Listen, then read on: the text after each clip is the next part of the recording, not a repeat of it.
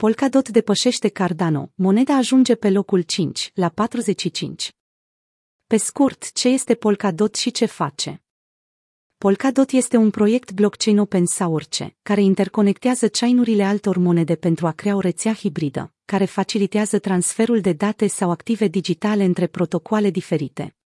Deoarece ecosistemul Polka poate manevra mai mult decât criptomonede, acesta face două blockchain-uri diferite să fie interoperabile. Interoperabilitatea aceasta dorește stabilirea unui internet privat și complet descentralizat, controlat integral de utilizatori, nu de autorități centrale, cu scopul de a simplifica procesul de creare al noilor aplicații. Acțiunea prețului, afișată de grafic. Polkadot a beneficiat de o apreciere considerabilă a prețului în ultimele șapte zile. Capitalizarea totală a proiectului a depășit pragul de 40 de miliarde de dolari, stabilind un all-time high odată ce prețul a ajuns la 46,8.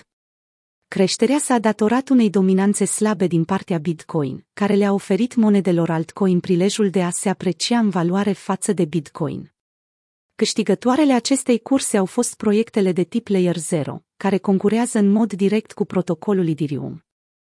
Graficul Dotust s-a apreciat cu peste 45% pe parcursul săptămânii trecute. Lumânarea de o săptămână a avut deschiderea la 32,23,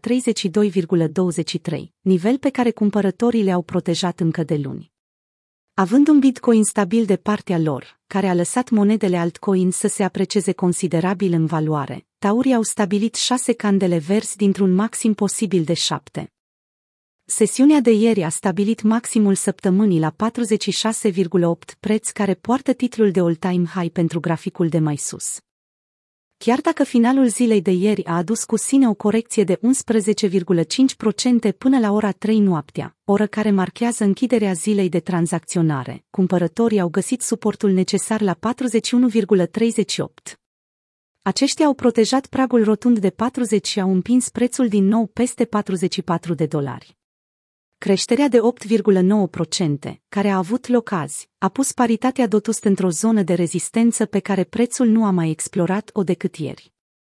Aflându-se într-o zonă de price discovery, nu putem stabili nivele orizontale de rezistență. Acestea apar și sunt evidente doar după o reacție agresivă a prețului sau una lipsită de volatilitate, întinsă pe o perioadă de timp mai lungă. Cât despre suport, situația este diferită. Dotust a avut suficient timp pentru consolidare și pentru a stabili nivele pe care mai apoi să le respecte. Dintre acestea, avem o orizontală importantă la 31 și o alta la 19,7. În cazul în care piața cripto oferă o corecție majoră, acestea sunt două nivele de interes la care putem observa intervenția cumpărătorilor.